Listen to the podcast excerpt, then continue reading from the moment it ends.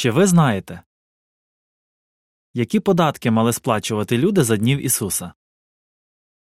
З давніх часів ізраїльтяни звикли платити кошти на підтримку правдивого поклоніння. Але крім цього, за днів Ісуса існувало багато інших податків, сплата яких лягла важким тягарем на плечі євреїв. Щоб підтримувати поклоніння у Божій святині, всі єврейські чоловіки щороку мали сплачувати пів шекеля дві драхми. У першому столітті ці кошти йшли на жертвоприношення і на підтримування в належному стані храму, який збудував Ірод. Одного разу євреї запитали Петра, як Ісус ставиться до цього податку. Ісус не вважав його чимось неправильним і навіть сказав Петрові, де можна взяти монету, щоб його сплатити.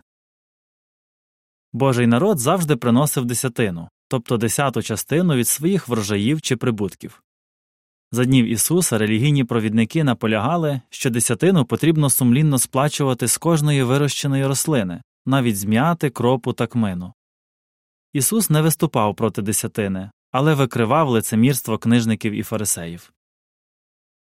Крім того, римська влада вимагала сплати різних державних податків. Одним з них був податок на землю, який можна було сплачувати грошима або натурою. Вважається, що люди мали віддавати 20-25% від зібраного врожаю. Також євреї сплачували подушний податок.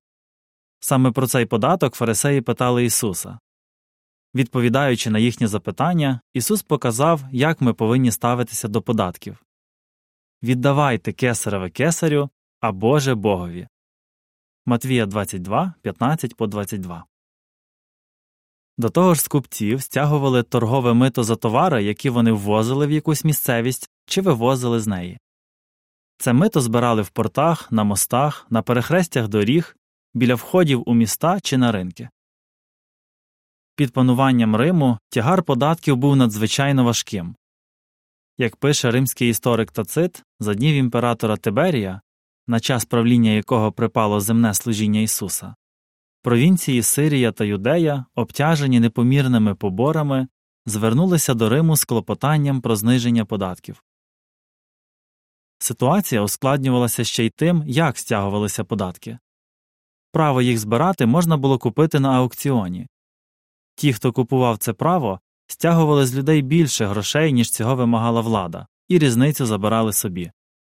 Крім того, вони наймали людей, які безпосередньо збирали податки з населення, і теж на цьому заробляли. Очевидно, саме такі збирачі податків працювали на Закхея. Зрозуміло, що людей дуже обурювала ця система збору податків, і вони зневажали тих, кому були змушені їх сплачувати. Кінець статті